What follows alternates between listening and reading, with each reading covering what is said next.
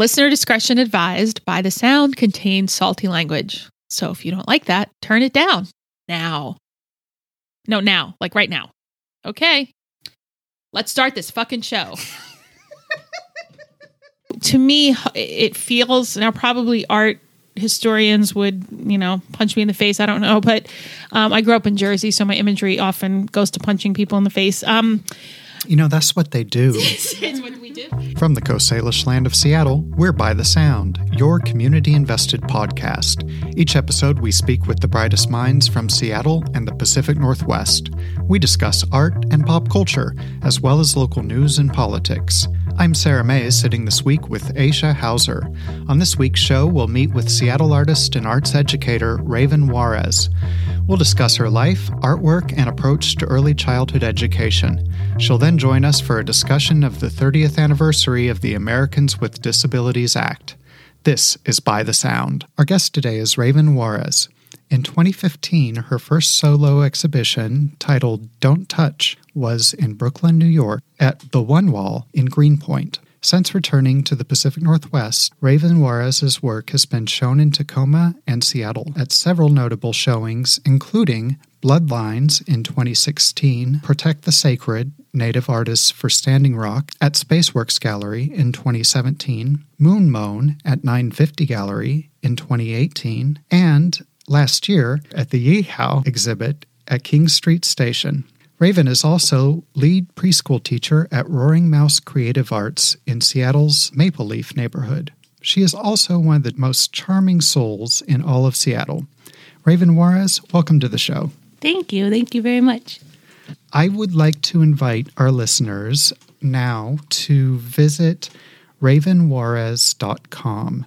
That's R A V E N J U A R E Z com, where they can see some of your work that we referenced today. That link will also be in our show notes if you're able to get to it that way. For our listeners who can't see it at the moment, in a general sense, how would you describe your artwork? It's very tricky for me to answer because I feel like I'm always, every time I sit down, I don't really know what's going to come out at the end. I'm very process oriented. So I think that my art's very reflective of certain times and spaces and memories. But I wouldn't say there's one hallmark to the kind of work I do. I started out like for Don't Touch, for example, that first show, it was a lot of just pen and ink and a little bit of watercolor, a little bit of markers, a little bit of collage. But since then, I've gotten really into acrylic painting, which led me into more of mixed media. I started mixing in like crystals and thread, and I'm experimenting now with beads. I also did a little experimental collection of hand carved stamps, and I'd used a lot of metallic inks and reclaimed frames. So it, it's eclectic, I guess you could say. And one reason I wanted to have you on the show is because I just I love it so much. Um, uh, you know, full disclosure, I'm a fan. Um, first of all, there's the the works that are the kinds of things you would want to have uh, on a very large scale on your on your wall, like familiar place, like uh, The Thicket, like Dreamscape. I would also include Land and Sky um, as, as something I'd love to see very big. But then there's also the most recent work, which has so much texture. Honest look is uh, just breathtaking. The way it well literally comes off the frame. Mm. Is that you? That's such a good question. Actually, I did a lot of stuff with my face in the recent years, and people always ask if it's me, and it is based off of my face. Like I was using myself as a reference, but from my artistic expression frame of mind, it's actually my grandma. Mm. She and I look so similar. I found a picture of her a couple years back and I couldn't believe that it wasn't a picture of me. Mm-hmm. It was in mm-hmm. black and white and it just we have, my family is really strong genetic code on my mom's side. Like I people always tell me I look a lot like my mom, but looking at pictures of my grandma in her youth and even like as a teen, it's very strikingly similar to me. And it's something I think about a lot how it's almost like when I look in the mirror, I'm seeing my grandmother's face. I think a lot about how different our experiences are walking through the world with a really almost exactly the same face and just such different experiences, such different paths. I mean, she grew up in a world that I can't even imagine. I've grown up with so much privilege and so much support and, you know, in recent times where the world is just way more accepting and I get I you know being native was almost kind of like a it was like a dirty word in my grandma's time and it was a really mm. hard thing to be in a hard way to be a woman and so I feel really blessed and full of gratitude that I get to kind of carry her legacy and carry her face into this new world and live with her face. Did you know her? New context. I know her now. Yes, um, my grandma Yvonne. She's wonderful. Um, she did most of the raising of me and my sister when we were really little. I learned, and she's like my strongest connection I have to my Blackfeet heritage. She's the one who told me stories and sang to me, and her and my papa were like the two strongest figures of my young life, and I think about them all the time. My grandpa passed away uh, about five years ago, but I still think about him all the time. And he was Cherokee, uh, and he would like play the flute for us and tell us stories and sing to us. He had a long braid down his back, and I really people ask me all the time like, "What's your connection to your nativeness? Like, how native are you?" and it's tough because you know I wasn't raised on the reservation, and I have had just a life of an abundance of privilege. But uh, my my mind and my heart always goes back to my grandma, my grandpa, and just the love and the unconditional love and support they gave me. And I think it had a lot to do with the person I've grown into. And you're seeing these generations just by looking in the mirror. And is that something that has helped you paint with such expressiveness? Watcher, for example, is such a striking and powerful look the emotions are coming right through. One you have, I wouldn't think as you, is sees through. It's uh, the woman in sees through has four eyes, and it creates a dissonance around the center of the image uh, that's like it, it almost feels blurry and i don't know what sort of optical like sorcery you're employing here but I, I look at it and I feel like I'm. Gives you a headache a little bit. a little bit, yeah. What, what the hell is that? well, like I said, uh, when I sit down to work, I don't really know what's going to come out. Um, but this is one of the few pieces that I had an intention when I sat down. And it was for Moon Moon, I created this specifically. And it was making it because I was thinking about my little sister Memphis. And my little sister is my absolute best friend, my biggest inspiration, the purest soul I think I you could ever find in the world. Just just good all the way down to her marrow, just so good. And her Indian name, her native given name, translates to sees through the lodge. And she got that at her naming ceremony with my mom. And it's because of her ability to have such a strong sense of intuition and her ability to not just see things on surface level, but really understand them from every dimension, every point of view. And that's so true about her. And I kind of wanted to pay homage to that name and to everything she's been through and her strength. And as I was drawing it, I meant to have her eyes just really big and like a focal point. But because I don't plan it out, I hadn't sketched it. I just was free going. And I made the eyes that I settled on way too low. Then I drew a second pair of eyes a little bit too high. And then I was like, I'll just draw next pair of eyes like right in the middle. And then I decided, oh, you know what? This actually makes more sense because showing her looking from different vantage points. So it was totally an accident that they came that way, but it was definitely in theme with what I was trying to portray. So, and actually, my aunt Shelly bought that piece. It's with my family still. I have a. I don't. I'm projecting onto your uh, painting the rib. Mm-hmm. It's called rib, not the. Um, that it somehow has to do with biblical rib and Eve and or Adam and or a non-binary version of them.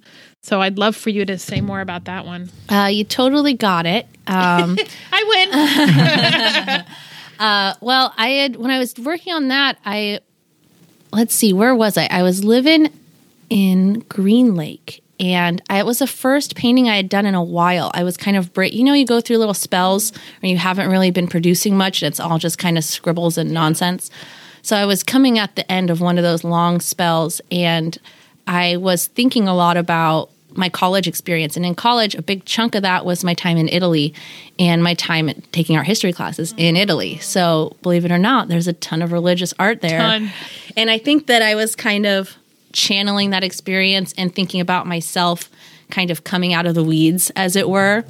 Um, and the little, it kind of looks like a halo, but like made of needles or something come out of her head. So she's almost like a Christ figure and a Madonna and an Eve and an Adam. And I think it was kind of my way of reclaiming like I can decide what fine art is to me. It mm-hmm. doesn't have to be, you know, a perfect mother and child or a perfect or you know what I mean? Oh, like yeah. I just was kind of taking that age old millennia old story and kind of just recreating it in my own image and something that aesthetically I like to see and that meant something to me. And it's about coming out of the woods and coming out of the thicket and getting back on your path, but it's also about taking yourself with you, if that makes sense. Mm. It does. Many, many years ago, I was in Italy like 28 years ago. And the imagery was, while beautiful, was also, I felt a sense of sameness. It was kind of, they all went to the same art school. Oh no, they all I had this exact same book, The Art of Painting. the same book. So I I very much appreciate when artists um, offer their own interpretations of not only scripture but just even the divine and and or kind of representation of how humanity has interpreted art. Uh, did you get to see Kehinde Wiley uh, his uh, exhibit at the Seattle Arts Museum, which there was that I, I just went through it. Actually, I went twice because I needed to absorb the beauty and the imagery of black people and mm. black faces and black bodies where it would only be these lily milky white mm-hmm. people I think I was playing on that with my transparent oh, yeah body humanoid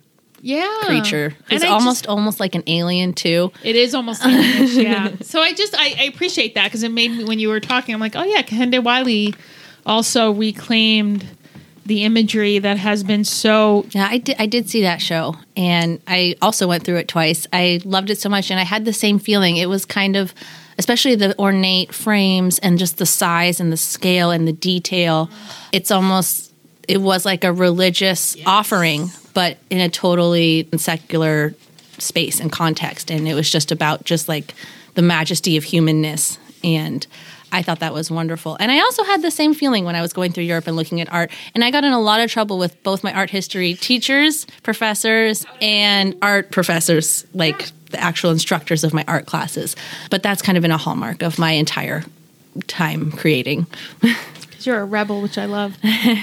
And for better or worse, I think for better, I think those teachers would, I, I would guess, appreciate the technical skill that you picked up. I was really struck by Dreams. It's nice of you to say. I'm no expert, but I was struck by uh, Dreamscape from 2015, and That was my one of my first like I'm making a serious painting paintings.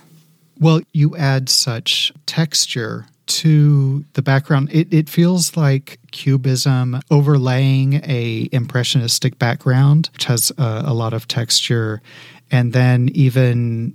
I, I believe it's surrealist influences like the bottle there you know i'm i'm seeing a lot of the style and method of the you know technically great artists um, all coming to the fore uh, in your work at the same time.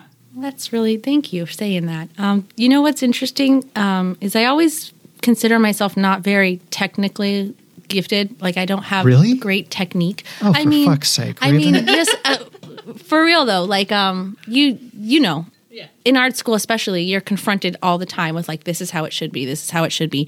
And I've always had a lot of pushback to that because I really believe that everybody creates their own pictorial language. And I believe it starts the very first time you give a child a crayon or a pen or a stick in the sand. I think that everybody's developing their own unique language. And it's primarily to talk to yourself. It doesn't really matter what another person's eyes see when they look at it. And because of that, I like I mentioned got in trouble a lot with my art teachers because I just refused to follow directions. And what I say now is because I teach art classes to kids, but I also teach to adults. And I kind of preface my classes for adults as I don't teach technique, but I will teach you a mindset. And I'm not a great renderer, but I'm a great practicer. And I can teach you to feel good about just practicing and getting in touch with yourself and learning what feels good to your hand, what feels good to your eyes. And I think that no matter how much actual, like, fine motor skill you have, you can create beautiful work if you're just brave enough to be in touch with yourself and let yourself go there and get there. One of the things that felt like torture when I was growing up in the 70s was McDonald's used to have they used to have a contest that you colored a picture of whatever and you had to color in the lines. And it was always white kids that did it. I never could and I was always bummed and it wasn't until I met a teacher in high school who said the worst thing to do to children is to give them things to color. You should I get give them. that 100% agree. 100%. I don't give children coloring pages. Oh my I don't even draw pictures for children. They're the worst. well, I think it really teaches kids like I'm not capable. Like I'm not able to. And I think that that's the mo- biggest disservice you can do to young children at the time where they're just developing, you know, their sense of self, their sense of identity, their voice, their perspective. I really think it's a, it's a responsibility of people who are caretaking or parents of young children to make them very self assured that their perspective is valuable and the way they express themselves is valuable and it doesn't need to be mandated and it doesn't need to have expectation. It just can be. And you are currently teaching at Roaring Mouse Yes. in Maple Leaf. And I'll, I'll put a link in the show notes because I brought my oldest son there Hmm. uh, for his uh, fifth birthday party. Really? And the birthday uh, parties are amazing. Yeah, it from my parental perspective, that was the most fun. So you're around these kids every day, the ones that are enrolled uh, in in the preschool program. What Mm-hmm. what are they teaching you? You know, that's I've been teaching at this school. This is my first year at Roaring Mouse, but before that, I was teaching a toddler class from one to three year olds, and before that, I was teaching um, an infant to one year old class in Brooklyn, and then a little bit another age group in Brooklyn as well. But um, I feel like I'm learning all the time from the kids, and I think that I wouldn't have any art career whatsoever if it wasn't for my career in education mostly because it's the kids who got who get me inspired. It's working with them and their energy that gets me coming home at the end of the day feeling like I still have more to put into the world. The kids teach me when I'm working, you know how there's always a negative voice kind of in the back of your head who's it's like, "Oh, that looks terrible. Oh, don't do that. Why would you try that? That that's bad idea." How do you hear inside my head? I feel like we all have that when we're trying to do something creative. And instead of kind of giving into it and being like, you're right, better go back to watching a movie or something, um, I think about, you know, what would I say if one of my students was like, I can't do it. I don't want to. It's too hard. I don't know how.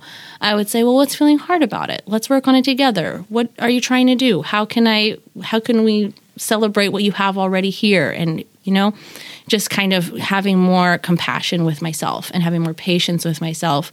And that has really freed me up to try a lot of things I wouldn't have ever tried otherwise. I also just love how kids they'll sit and work on something as long as they're satisfied by just the process of doing. And then when they're not they just stop and they'll go do something else.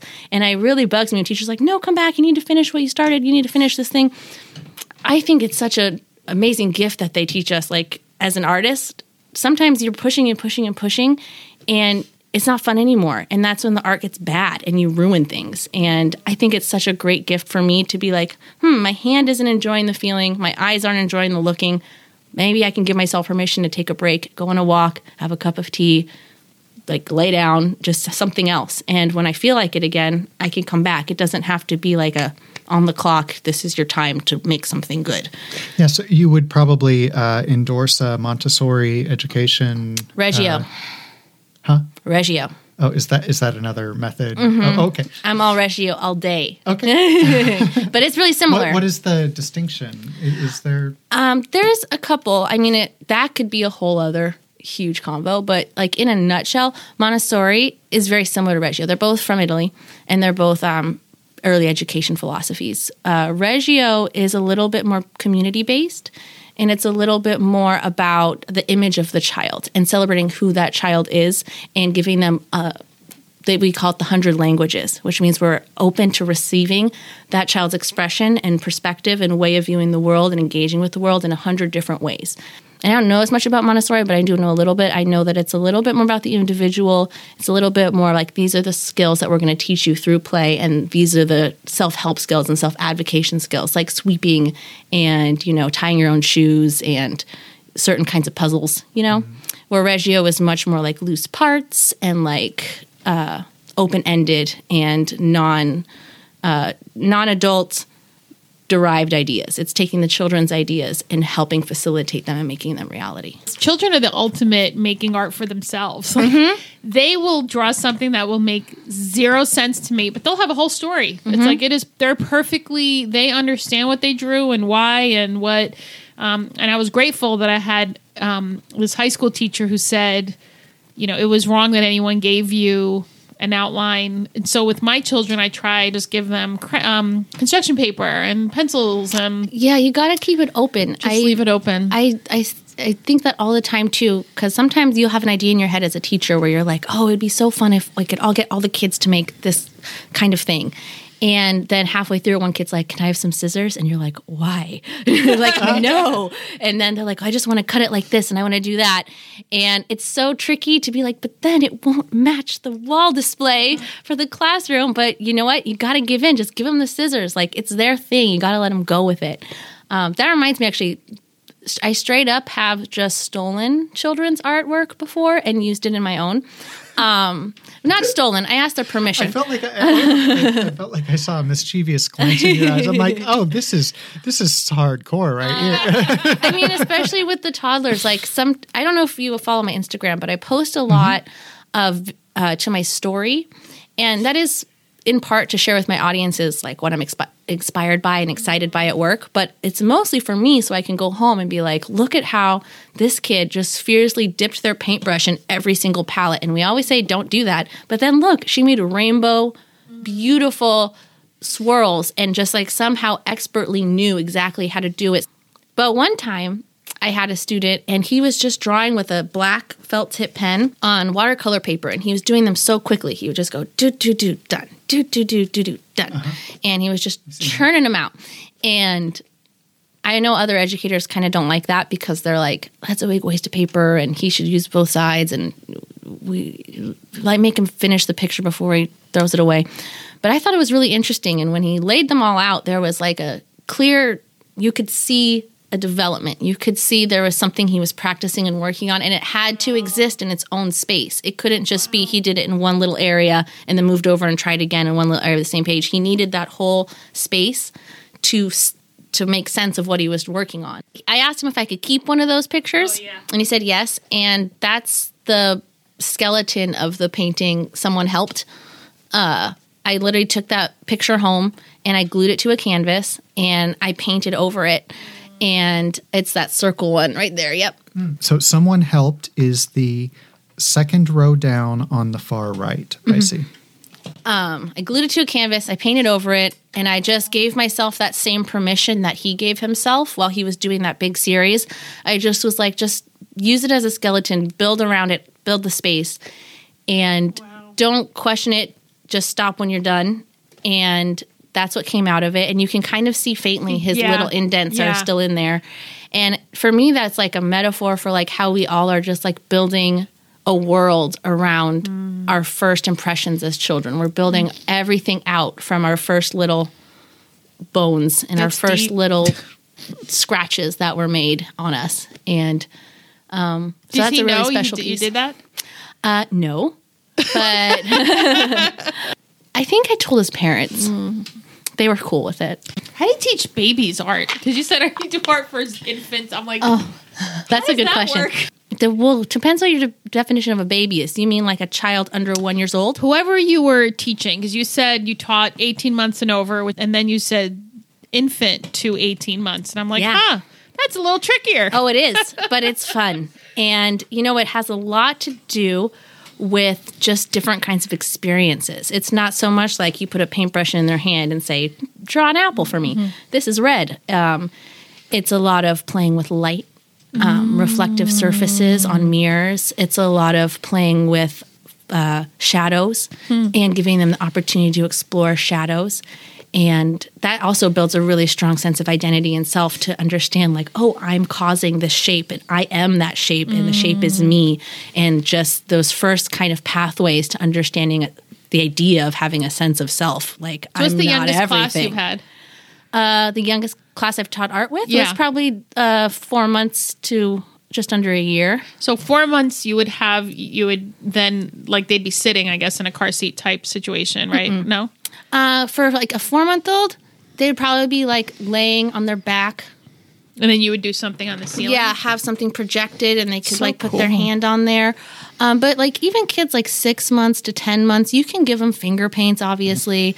There's a really great technique I like to do, which is just kind of an invitation where you fill up a Ziploc bag with ones just like with water and ones like with sparkles in water and ones with like a color of paint and ones with two colors of paint and then maybe ones like black and white paint and you just duct tape them to the ground and if mm. the child is able to crawl they can like crawl between the different ones and see how oh. things are mixing and notice Yeah. how things are moving and it's a really good mess free way of just giving them that introduction to like hmm. how different materials move and how they mix and what the what their impact on it can be mm-hmm. Is that part of Reggio? uh, that's. I mean, Reggio is really very open ended, but that's a that's something you'll see in Reggio boards a lot. Reggio for young kids often looks like a lot of light, like projector play, having a projector and mm. having them put things on it and notice the shadows, hmm. a lot of loose parts, creating things in the moment, and just mm-hmm, having it mm-hmm. be what it is for that time. Yeah. Um, but there's a ton of stuff you can do with really young children. Uh, one of my favorite things, there's a Reggio video I watched at the NAREA conference, I think it was a couple years ago, where this teacher of very young toddlers just brought out every kind of pen you can imagine highlighters, pens, markers, pencils, everything you can think of, and just dumped it out on a big piece of paper for these like little children to explore. And mostly they're just taking off the caps and seeing what caps fit on other things. Mm. They're not really doing a lot of mark making, but they're touching the materials. They're noticing the difference. They have their hands on it Yeah. and they're excited and they're interested and they're invested. That's the kind of stuff that really inspires me. I like to give kids the opportunity and the invitation just to see what they can do with something without being like hold it like this draw it like this. And i think that that is really what gives kids the confidence. When they get the idea they're like this came from me. Now i'm really into it. As opposed to if you draw something for a kid and like color this in it feels more like an obligation than a than a discovery. Cool. And I, I loved what you were saying earlier about um, a hundred languages. Um, my littlest had been diagnosed with severe childhood uh, apraxia of speech and began speech therapy at the age of three and worked very hard. He still works really hard at that. Just to note that because verbal language came so late to him, he was very much compensating in so many ways that were mm-hmm. just delightful mm-hmm. to see. A lot of play acting. i see it uh, all the time Yeah. all the time and i really make that a very when i have conferences with parents like yeah the speech is a little delayed you know you can follow whatever avenues you want to do to support them with that but because of that they're still they're still emoting and still processing and still communicating just as clearly with all these other ranges of activities and languages. And also on the flip side, I have some parents whose children started talking super duper early and who aren't that um, uh, developed in their like pictorial schemas, where their drawings look more like a child's a year behind them, which concerns parents. They're like, "Oh no, what's wrong?" And I'm like, "Well, it's a art is a, a, a language, and it comes out of necessity. And if your child has been talking since they're one and a half in full like full sentences, they're not going to need to use their hands to They draw to express themselves. in other ways. Yeah, exactly. And it doesn't mean it won't come, but it doesn't happen in the same time frame. Some kids it'll be really early here and then a big gap and then the next one will come and some kids they move through them really quickly. Some kids have a big space. Um, but it's always the same order and everyone's going to get there. And I really think that that's a driving message that I feel like I'm telling parents a lot is like don't worry about how they get there or when they get there. Just let them enjoy their journey. Let them enjoy the process and they'll get there. It's the weird fucking hyper competitive bullshit that is the United States. Because when my kids were younger, Mm. they did everything late just to annoy me. No, they didn't. Well, I mean, they did do everything late. It wasn't to annoy me, but it was when, you know, I had a cohort of priests. They went to a co-op preschool that I loved.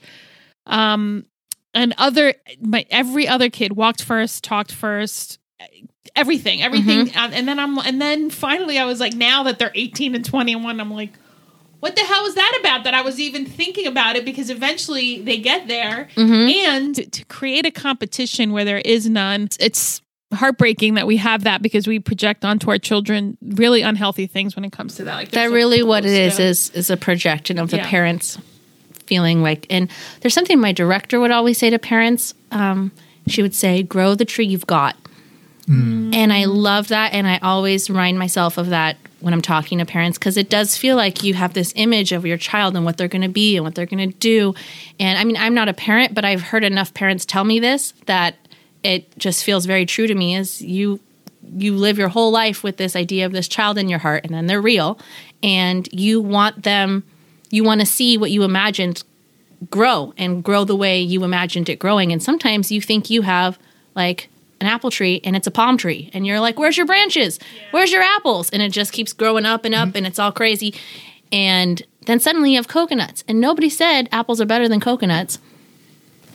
Mm-hmm. I think it's a really big symptom of just our capitalist, like hyper aware, like always winning, always trying to be first place. And with childhood, there is no first place. Everyone's in their own race. It's not even a race, I guess. Everyone's on their own walk, and they should just enjoy it. one of the things I read about the Industrial Revolution in this country is schools came out of um, conditioning children to be factory workers, Yeah. basically. And that model hasn't changed much. No. It's beautiful that you have, we should all be in occupations and spaces that bring us satisfaction and joy and not be this grind that we've been conditioned in the United States to think how we're supposed to live. Well, it's so hard though. Yeah. It's hard because um, I feel like I struggle with this a lot, and I think my art helps me deal with it. But, you know, especially coming from the daughter of two lawyers, it feels hard for me to be like, I'm like, is this, am I taking the easy way out? Am I doing like the easy thing just because I like teaching kids Right. and I like, no. and I like doing art? like, you know what I mean though? do, Like, it yeah. should feel, I feel like it should feel harder. And also, it's like, well, I'm not, I'm also, I mean, I can support myself and I have, but it feels like, man, I got every opportunity in the world. They paid for my college, they're willing to pay for grad school, and I'm just choosing to play with Play Doh and paint pictures. And I could be, you know, a fancy lawyer or something big.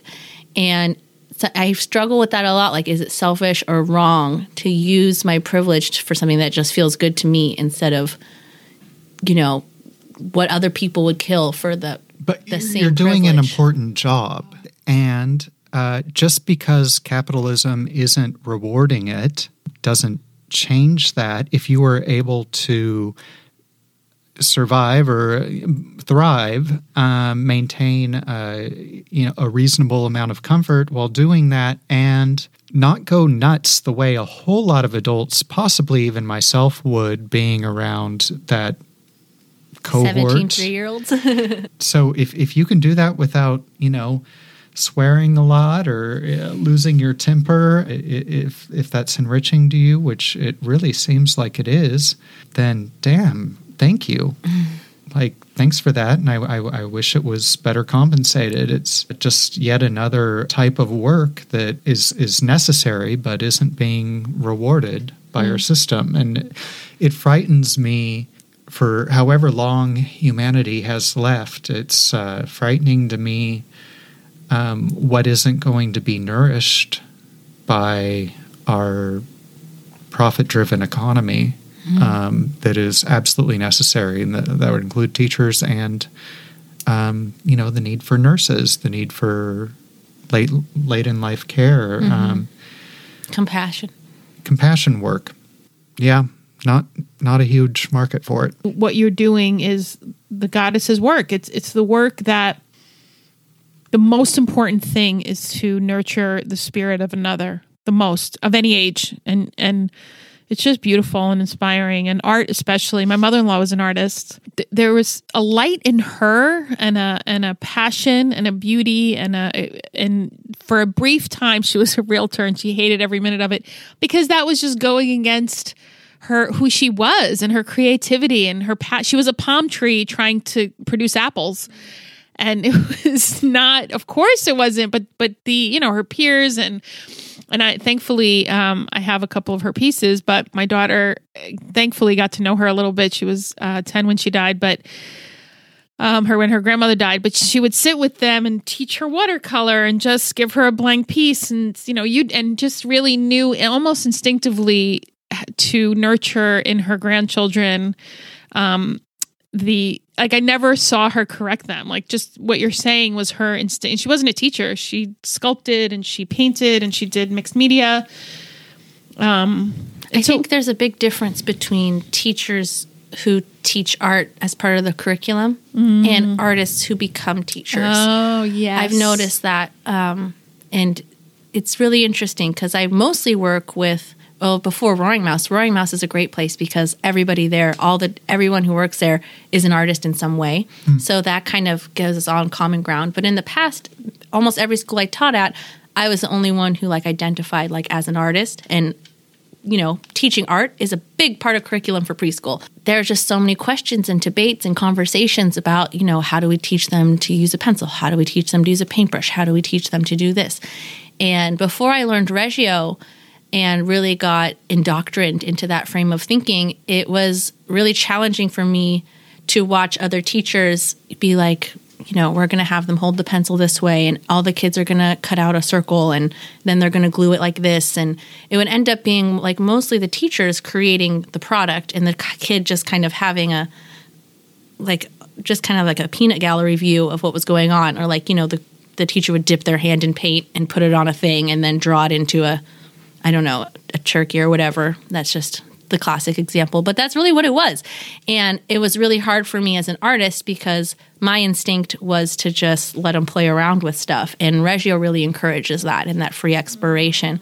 And I think that it's challenging for people who are teachers who have just an education background and you have a goal and a curriculum to trust that kids will get there on their own. But when you're thinking about it as a language, just like just like people before you speak in sentences and use words, you babble. Children scribble, and that's how they're practicing those sounds and practicing those words is through just playing and trying stuff out. And eventually they start to refine and um, practice certain strokes, certain shapes, and that becomes a language that you can understand. But just because you can't understand a child's babbling doesn't mean that it's doesn't have that they're not trying to express something. And just yeah, because you can't communicating exactly, and just because you can't uh, decipher what's in a child's scribbles doesn't mean that it's nothing.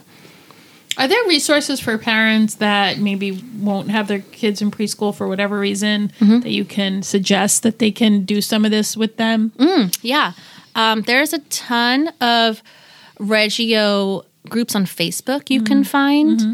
uh, that uh, offer all kinds of projects and invitations you can do at home with your kids or in small groups. Uh, there's also the book 100 Languages of Children, and uh, that's a Reggio like staple. Uh, there's also the loose parts books. Um, there's also a book called Beautiful Stuff. We'll put all those in the show notes. Okay. And um, Let's think. Uh, there's also Fairy Dust Teaching. I look at a lot of their stuff. Uh, Teacher Tom from Seattle is an amazing resource. He has a website, and it's just loaded with uh, documentation of the way he interacts with his students, and he's a huge inspiration for me as well. Um, I love Teacher Tom. Uh, and also my Instagram, I post a lot of stuff on there uh, of just fun things you can. Is it Raven do. Juarez? It's Raven underscore in the trees. Okay.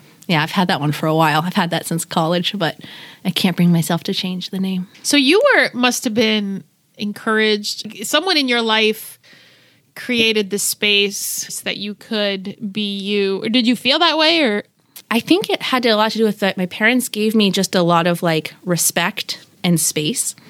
Um, my earliest drawing memories are sitting under my mom's desk as a lawyer I mean, she was a lawyer, not me, and um, and uh, just like filling up page after page on a yellow legal pad with a blue ballpoint pen, and just like r- making stories. It was just my way of like checking in with myself my whole life long. And my mom always kind of um, she made me my mom and my dad they made me feel like seen when i would show them something and it became another way of communicating with them as a young child like if my dad hurt my feelings i would leave a picture of like a broken heart somewhere where he Aww. could see it Or like one time he like yelled at me and my sister because we wouldn't go to bed on time, and then I drew a picture of him with this huge mouth and me and my sister crying and like a sea of tears, and it was so moving to him. He was like, "I'll never yell at you again," and he never did. Um, he found other ways to express himself. Um, so I think that that kind of gave me the idea of like that art is powerful and that I can use it not just to talk to myself, but to convey things that are too too tricky to say in words. You mentioned your mother, and I should uh, disclose for our listeners your mother, Debora, is one of my dearest friends. This is how we met. And she's also a city council member, Mm-hmm. and she first ran for office, I believe, back in 1996. Do you remember uh, that time really well? Actually, I remember getting our photo shoot, and we had this sign. You know, vote Juarez, and we were sitting in a little canoe in the backyard, and I didn't even know what it was about. A canoe. Uh, Yeah, we used In to have a yard? canoe. Yeah, because we lived on Haller Lake. Oh, okay. Right, uh-huh. right. Okay. And that was a big part of our childhood was out in that canoe. But yeah, I remember that, and I remember her complaining like, "This somebody's being mean to mommy and is saying not nice things that aren't true." And I was like, well, "We got to beat him! like we got to win!" And I didn't even know what it was about. Really, I did. Five year olds, what are you going to think about? I just knew someone was up against my mom and that she should win. And I've always thought of my mom as like the smartest, strongest person. And it's kind of just anxiety inducing and not so much because of the political stuff. It's more just the amount of negative stuff online that I've had to see through both of the elections. And I mean, nobody likes to see or hear mean things about their mother. Uh, but you know, I it, I was sensitive to it, and it hurt my feelings. And what's interesting is it didn't really hurt her feelings. She's kind of got really thick skin, and she really helped me learn, like you know, you got to do what you have to do to stand by your convictions and be brave, despite what other people may think about it. That's really given me a lot of freedom as I've kind of I'm turned 28 this year, and I feel like I'm finally starting to feel like an adult. And as I'm finally feeling like an adult, I feel a lot more empowered to say what I think, even if other people don't like it. And she's really a model for that and doing what I think is right, um, even when it's inconvenient for me or when it makes it harder for me to feel comfortable in a social situation. I, I feel like very empowered by her as my role model. I'm curious how you like the East Coast because that's where I'm from. I had a, I had a, I've been here seven years, and I miss the East Coast. But I I'm, I'm. Seattle's, as I said, Seattle's growing on me like moss. Yeah, I heard that. Um, my experience in New York was great. Brooklyn was everything that like all the TV shows make it seem like, you know, Yeah. like rent was expensive. Yep. It was crazy. We went to the bars and had like PBRs and whiskey shots and played pool and like all the girls with their stick and poke tattoos. It was a thing. It was a vibe. Um, and I liked it. And I was teaching there at the same time, but it really wore me down. I don't think I ever got closer to like feeling like an exposed nerve as I did when I was just mm. grinding away in Brooklyn. I was working. Mm. I was working like three or four different jobs all the time, and as a teacher, I was making eleven dollars an hour. Oh my god. And I'm getting a real broad city vibe from all this. we and my best friend who lived together often watch that show when we're like, mm-hmm. what's happening? Is this us? that was when I really learned that kids were my, this is going to sound creepy, but they're kind of like my medicine. Like, I feel like that was the first time I really realized, like, God, I feel awful except when I'm at work. Mm-hmm. And I feel like that's not the usual balance in life. Is you're supposed to feel bad at work and good everywhere else. But I just felt like I felt like it was just hard. It was hard to get everywhere. It was hard to be anywhere. Even just to get a cup of coffee or to like go down the street, I felt like someone was always yelling at me or I was always in someone's way. And I would just really look forward to being in my classroom, like with my friends, my little friends, being creative and being messy and having space and also just having kids in the city. I mean, I was also a nanny and like shuffling around two kids and a dog like on the subway and like trying to go to parks and trying to keep them safe. And it felt like I was always on high, high, high alert. And I just couldn't put a guard down even for a second if you're like outside your apartment. And even inside our apartment, like the first night I moved into my one of my new apartments, there was a gunshot right outside and it scared the crap out of me. Like being from North Seattle, there's some gunshots, but they always sound kind of far away. And then our second apartment, listen to this. When we moved in, the fridge was full of standing water and maggots. Um, the tub was full of loose hair and random Polaroid pictures.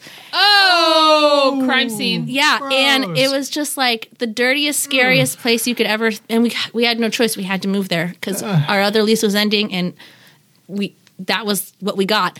We had a gas leak there, and they wouldn't fix the gas leak because the gas company said there were too many dead rats in the basement to get to the machines. So they were like, "Just leave your window open," and we like couldn't light a candle because we didn't want to. It was just It's such a New York thing to it was just so hard. Open your window.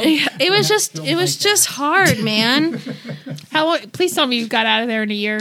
Yeah, we had one one year lease there, and then we moved back to Seattle. Oh, you both and, did. Yeah, me and my boyfriend. Yeah, and literally every apartment we've had in Seattle since then, even though they are small and crazy expensive compared to New York, we're like, Luxury. yeah, So you, you grew up in uh, Seattle and Tacoma, right? uh, yeah. I I grew up mostly. I mean, my childhood childhood was right around here, right on Haller Lake, and then when I was about ten, my family moved to Bremerton, and uh, my dad still has his house there. But when my parents split up, my mom moved to a house in Tacoma.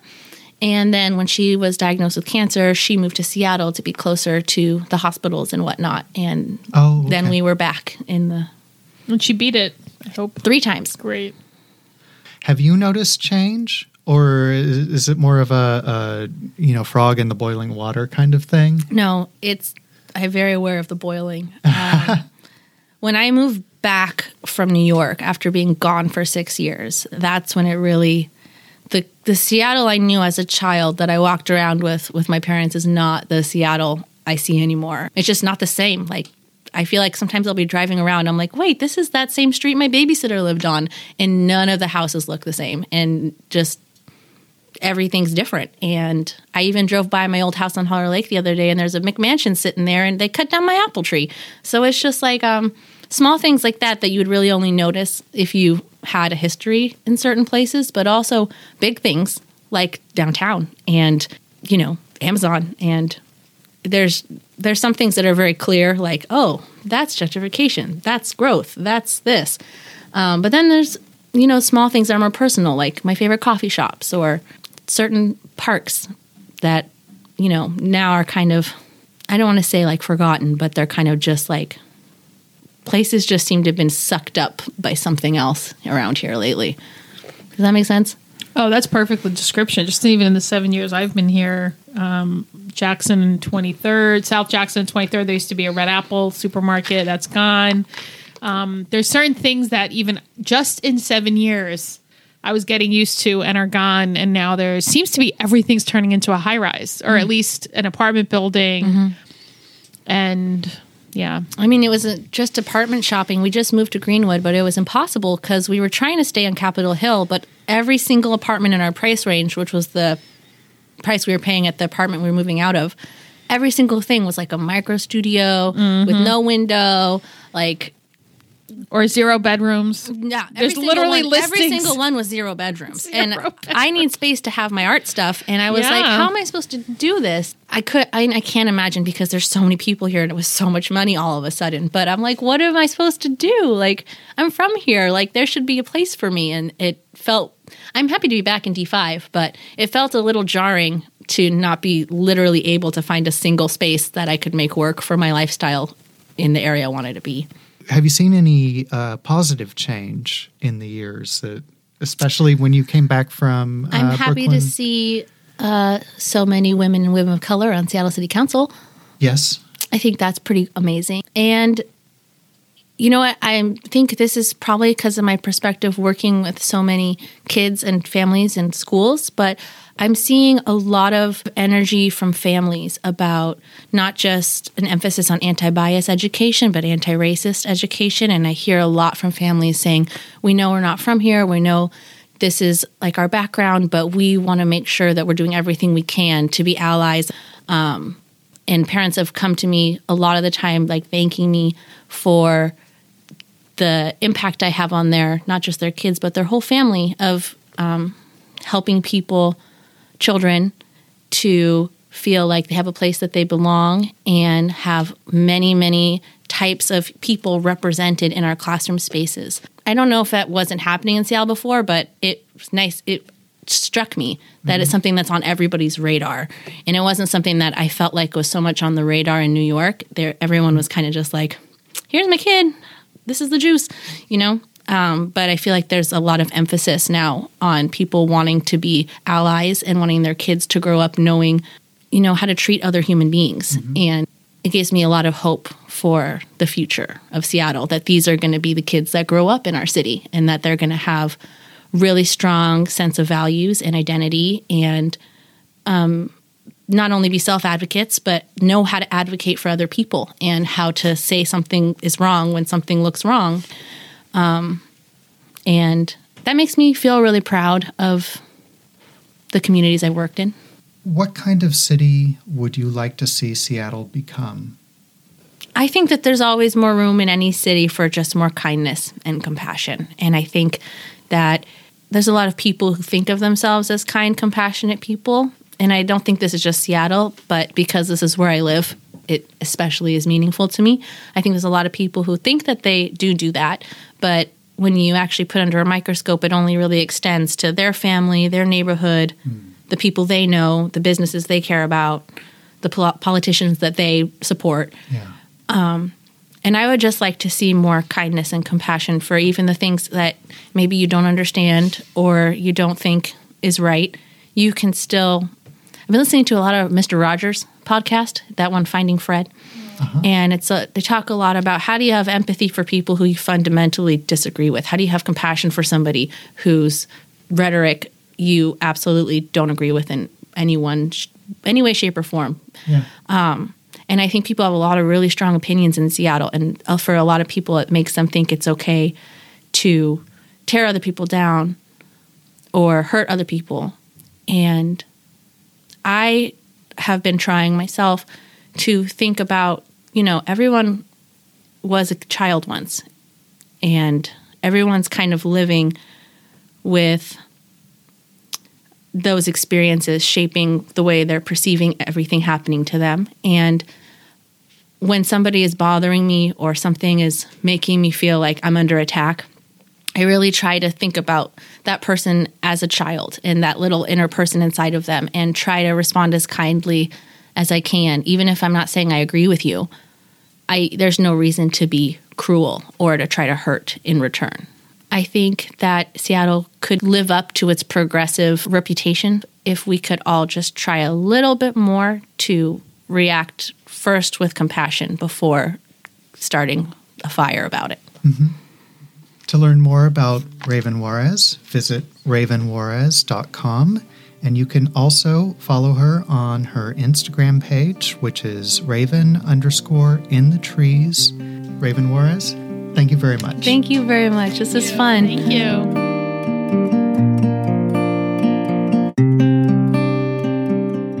Sarah, Chelsea.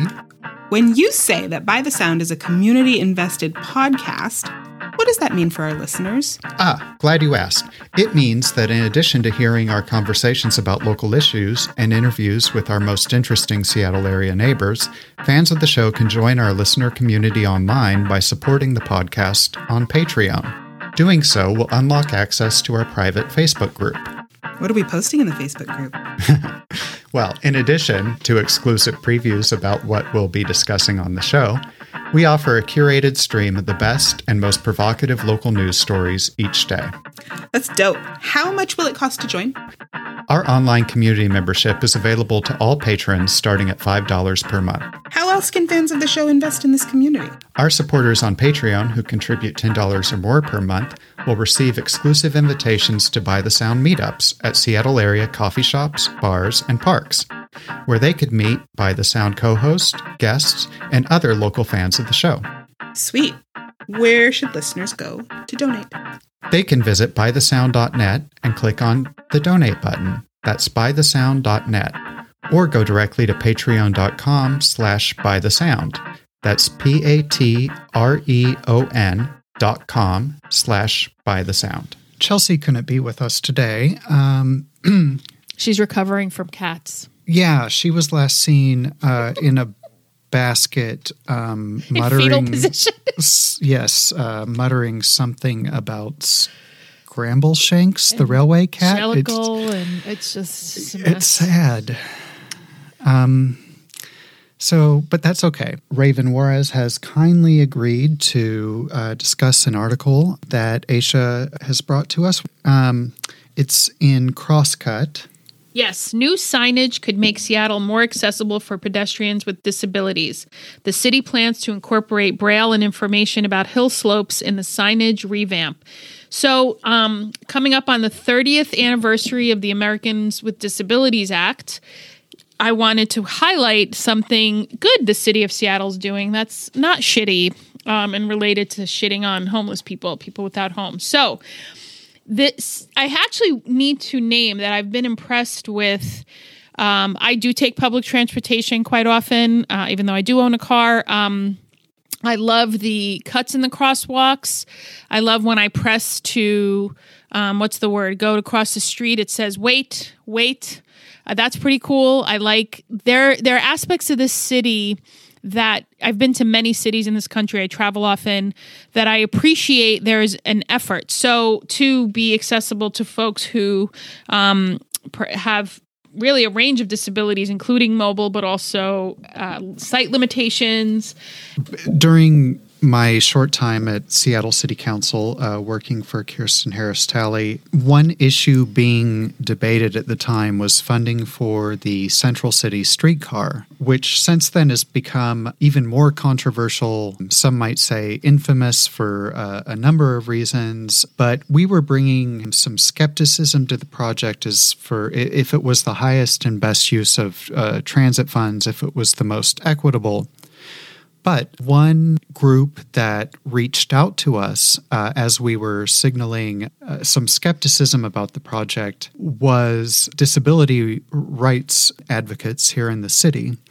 Because downtown, you know, practically all of it from uh, at least Pine to, to Yesler is on a very steep slope.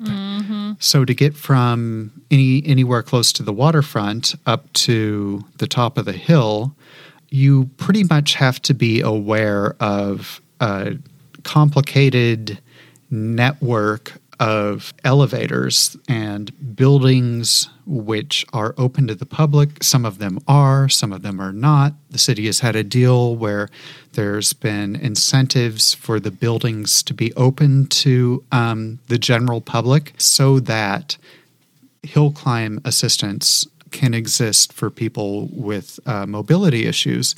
And what we were hearing from the advocates is that you know with with the streetcar, there's that at grade entry to walk on, walk off, which is super efficient for people um, in chairs or with other mobility uh, challenges. And to, to have that line going from all along the waterfront and then up, um, I believe, Pine and Stewart or Stewart, um, right past Westlake, would be very convenient. So that that's just not something that we thought of at all. You know, at at first glance, it seemed sort of like a boutique touristy kind of train project, but um, I can see how that would be really helpful and perhaps preferable to the kind of mishmash system we have right now.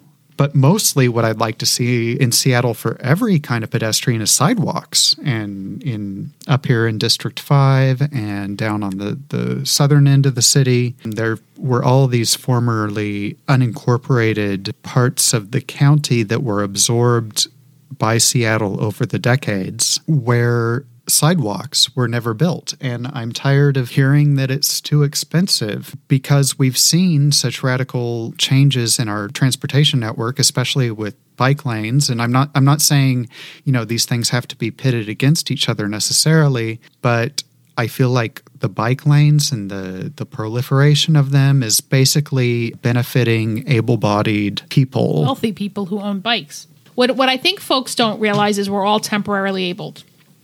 We if we break a leg, we realize quickly how difficult it is to get around in a different way, right? Um, as we get older, I have I am 49, so I have a lot of things creaking that didn't creak even 10 years ago.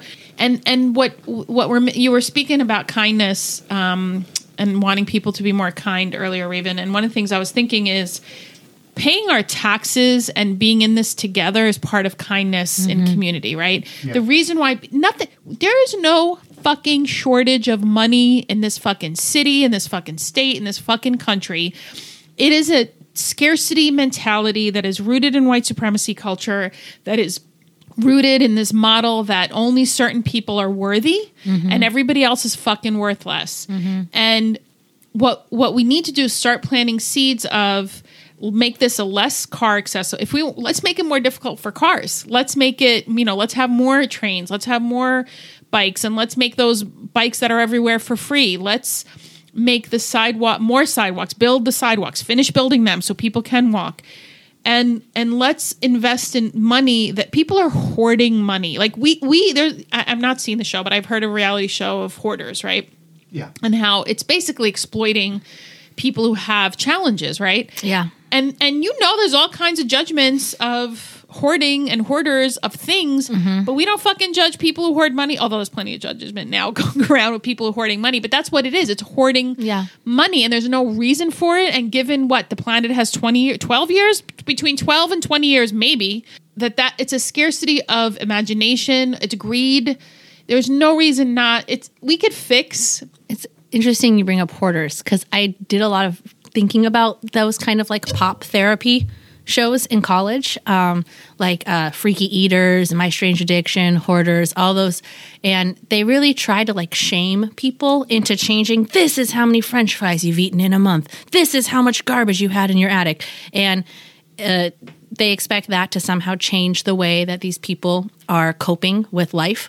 And nobody ever calls out when somebody is hoarding money or hoarding wealth. They're just like, wow, what a successful person. And it really comes from a really similar place of there's something uh, mentally that you're struggling with that needs to be addressed Compulsive. yeah, that's compulsive and maybe sociopathic. I don't know.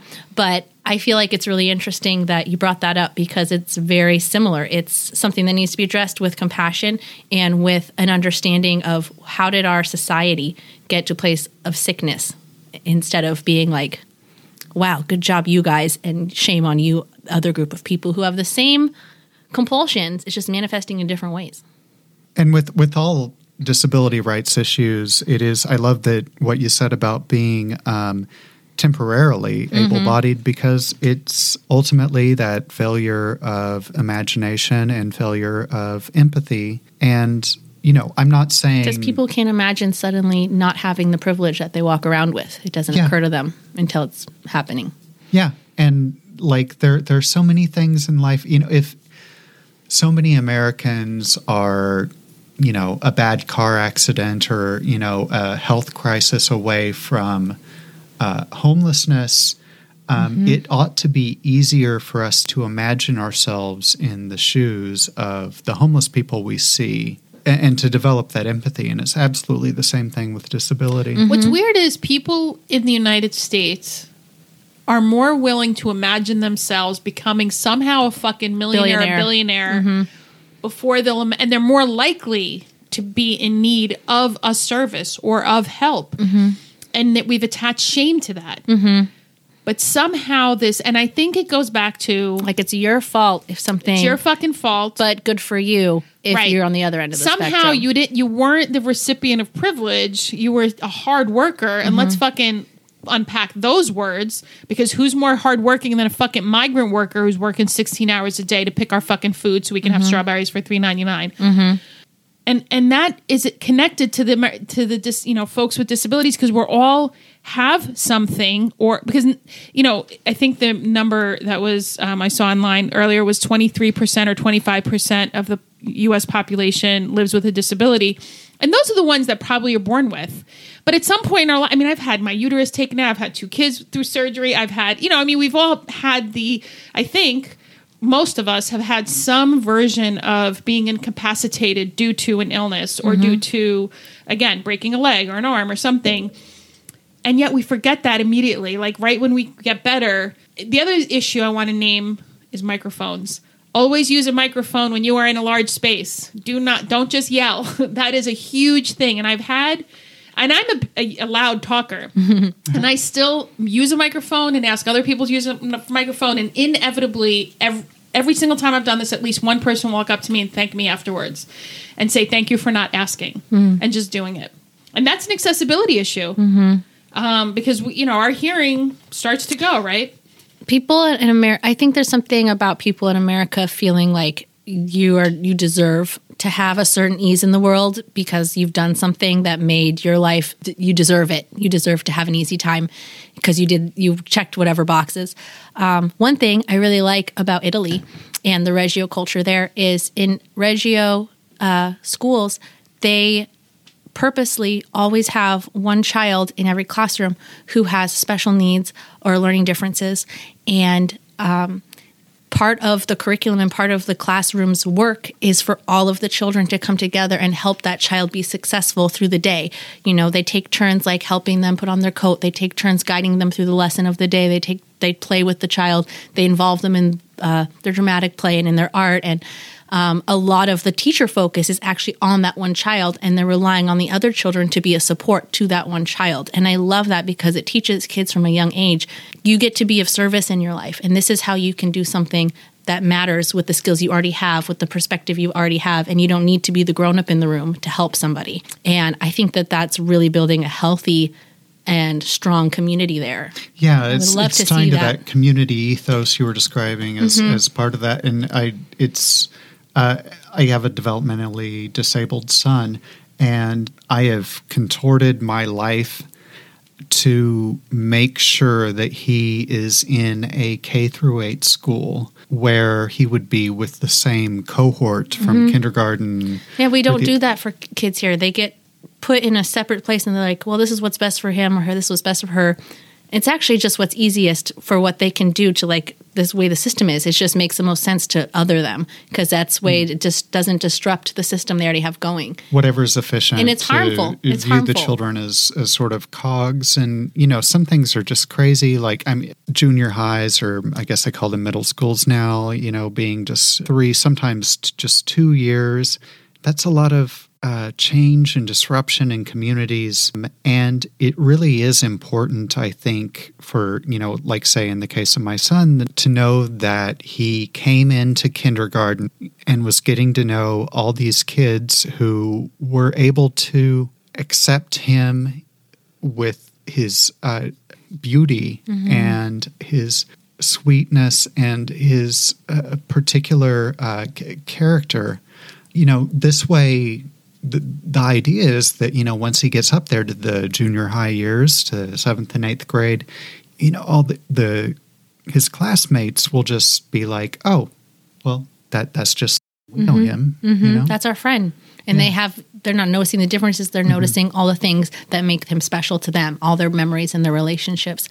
Relationship building, I can't stress this enough, I think is the most important thing for kids, um, especially like the kindergarten through fifth grade. Those relationships really do so much to build that child's sense of self and their sense of belonging. And not just for the child who maybe we're talking about who like needs that advocacy to be in that place, but it does better for the children who get to be friends with somebody who's not just like them. It's better for them to learn how to appreciate people for who they are, and then they become stronger versions of themselves, and that radiates out into every other place that they go the rest of their lives. And I really ooh, I really have a problem with people separating children based on learning differences or uh, how able bodied they are or anything like that. It's just, it's a disservice to the child and it's a disservice to the community that you're keeping them out of. it's also against our when you when we study anthropologically human history and the more successful um, uh, cultures Yeah.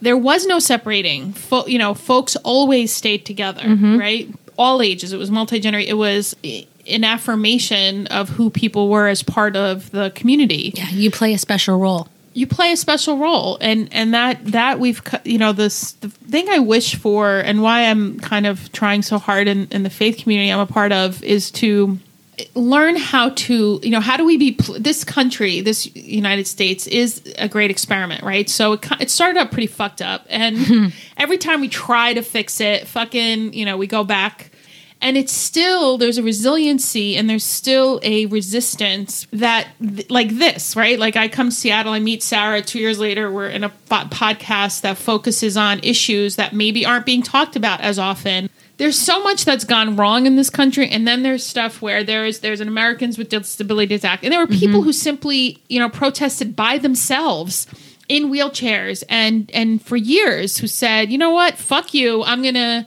work hard to change the system." And so it's huge that we have this anniversary um, and and awareness and a desire to to affirm people at the same time there's these attacks on it feels like just humanity itself and life itself on earth. So let's keep affirming each other. And i, I also want to lift up because at first when you started um, describing the reggio class i was like oh i hope that child's not tokenized. But it doesn't sound like it. It sounds like it's an affirmation of you're part of the community. Mm-hmm. And we actually need to be paying it's, it's not about being colorblind or pretending people are the same. No, it's, it's saying this is exactly what you need. Mm-hmm. And we're going to work together to make sure you get it. Mm-hmm.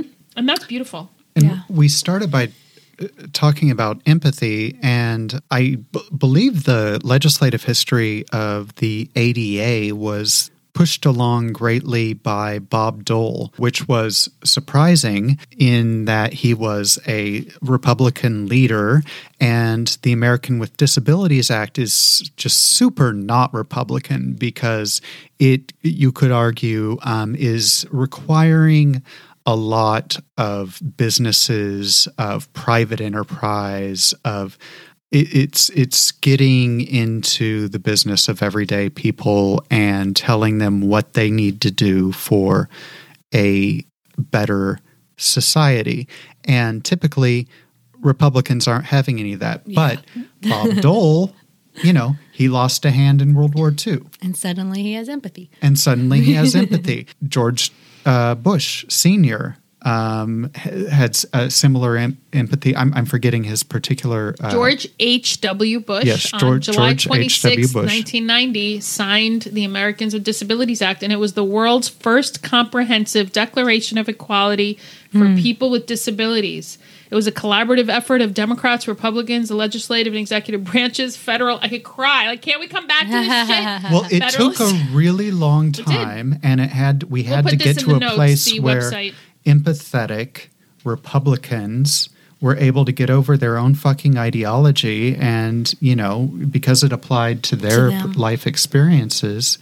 I think it's so important to like what with these kids that I teach and have been teaching for years, that idea of community, it comes so naturally to them. It comes so organically. Like I'm your friend and you're my friend and we share this space and we're sharing this time. And it's only as they get older that we start to see like, you know, I'm noticing the differences. I'm starting to feel divisiveness and it's up to educators and parents to help kids navigate through that because I think if we do it correctly and we start young and we make it the norm for young children, we're going to see in like 20 years when those kids are growing up I don't think we're capable of having the ideas yet and the innovations that children raised with that mm. focus will be able to mm-hmm. have someday. Mm-hmm.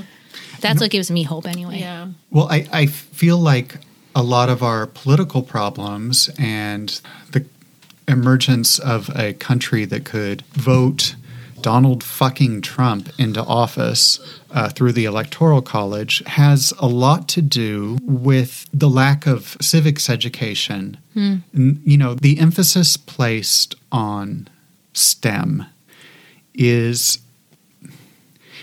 like I I, I, I don't I don't want to say you know I don't want to be anti science, math, engineering, medicine. Like it's, but those have been so focused on for economic reasons. Yes. There's been this, you know, lessening of arts funding, this lessening of social studies and civics education. So no wonder we're becoming a society of people who, you know, maybe they can become dentists, but are mm-hmm. blooming idiots when it comes to government. You know what's interesting is I've actually had parents when I talk about teaching art to very young kids, they're like, "Oh, well, we don't really do that at home because we don't want him to grow up to be an artist." Mm.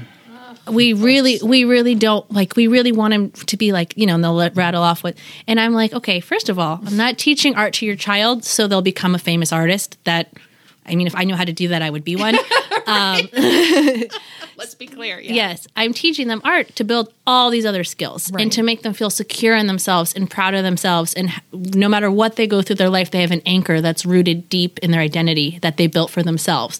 It's not about teaching them specific skills. It's about just learning how to be an open minded, grounded, strong person, capable child. And it's so weird to me that parents feel like that's an affront somehow to the parenting they're doing. Like I'm undoing their child's uh, ability in the future to make a good be living. valuable. And the yeah. only way to be valuable or to is get into make a good money. college. And They're it's, going to need to get over this control freak thing. I mean, I mean, people are so stressed out about their child's earning potential Yeah. that they won't let them just enjoy. Be people. every kid has different um, aptitudes, and it's you. You can't control what's going to happen, um, but you can nourish like what is is there. You can nourish that tree you get. You know. So what I'm always telling my 14 year old with his particular skill set is if you want to be rich and it interests you, become a deal lawyer. You'll you'll kill at it. If you want job security, okay, study plumbing or becoming an electrician. Yep. Okay. If you want to use your other skills, you could be a poet or a painter, and you will have a rich life. Mm. Most importantly, I tell him that I will love him no matter which way it goes. Um, but whatever, that And won't be in the like podcast. proud too. I will be proud. Absolutely. Yeah. I, I, well, what I've been trying to foster throughout their lives is good mental health, uh, Mm-hmm. That's the happiness, best gift you can give. like to uh, face the challenges in this world. And um, I want them to have the tools to survive emotionally Yes. And yeah. part of that, a big part of that, is having community based skills, and um, that's from from the start of both of their educations. I've wanted to find classrooms that nourish their community orientation and those social studies and, and civics sensibilities that aren't necessarily being taught. And Well, that's so awesome to hear you say, like, as a mom and as a community member, because I really feel like people always stress about, you know, building your child's individual identity and helping them feel confident and strong in their individual identity. And I believe that's so true. But equally as important is building their identity as a community member. Who am I in the context of my classroom? Who am I in the context of my community? Who am I in the context of my city? Just like children at home have their own role that they play, something that they bring to the table, something they're valued for, something that they do that's special in that context. There's something that they bring to every other context and identifying it early and empowering them to use it. Like for you, your voice and your um, like just creating something like this that brings people together that's your identity as a community member and i think the younger that kids are empowered to like realize that in themselves the more they're going to be able to do it and the better our world will be for it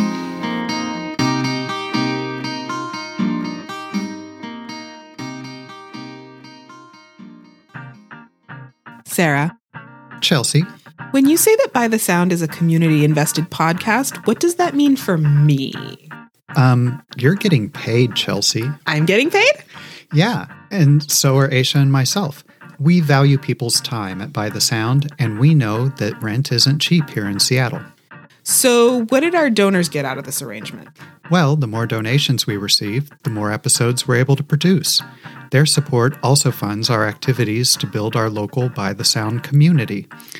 This is another way in which we're becoming a community invested podcast. Cool beans. How can listeners donate? They can visit bythesound.net and click the donate button. That's bythesound.net. Or they can go directly to patreon.com slash bythesound. That's P-A-T-R-E-O-N dot com slash by the sound. Aisha, what are you grateful for this week? I am grateful for Vanessa, who is our bookkeeper at church. She is amazing, and um, she is a, a woman from Puerto Rico who is going to go out on her own at halftime and offer bookkeeping services to especially small businesses in the area. So I adore Vanessa, and she has a huge heart and um, takes care of the staff, and I just adore her. So, um, Vanessa, I love you and I appreciate you, and that's my gratitude this week. How about you, you, Sarah? would recommend her as I a- would recommend her. I will get put her information in the show notes. I hope she has a website. If she doesn't, we'll share her email. Well, she yeah, she may have. Yeah, I'll get, get her, her permission to do sure. that? I will. I think she will love it. great. How about you, Sarah? What are you grateful for? Um, For my slowly returning health, Oh, good. uh, the last couple of podcasts have been particularly hard to edit because I've had to listen to um, my full head and um, the. I've had a cold. I mean, basically, I'm sitting here whining about having had a cold, but it's like the cold that won't go away. And Chelsea thinks it's because I'm allergic to cats. I and think I'm that too. Fuck. I'm not. No, no, no. I think I had that cold for like a month. Okay. See, see, I'm not Okay, so allergic. you're to not cats. allergic. It- it- uh, it's the Or you're cold. both in denial. I don't Damn. have a cat. there. No, see, proof. So, It's been Yes. going around. Yeah. Raven, what are you grateful for? I'm really excited for my winter break to be over and to get back to work. I had two weeks off, which is the biggest break I've ever had from teaching because my last school only gave us like four or five days.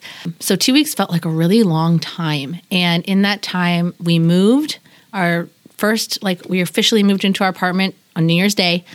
Uh, everything was finally out of the old place and in, and we were moving all through the holidays, and it just was insane. Like, I didn't have time to actually do my artwork because everything was in boxes. I wasn't getting time with the kids, so I was like kind of had pent up energy, and it was just felt like a really long time. And I'm excited to get back to work on Monday and get back to my new routine and start painting and start a new series. So I'm just excited for the new year. Raven Juarez, thank you very much. Thank you. This has been awesome. By the Sound is your community invested podcast. By the Sound is an Ahoy Hoy media production. Ahoy hoy!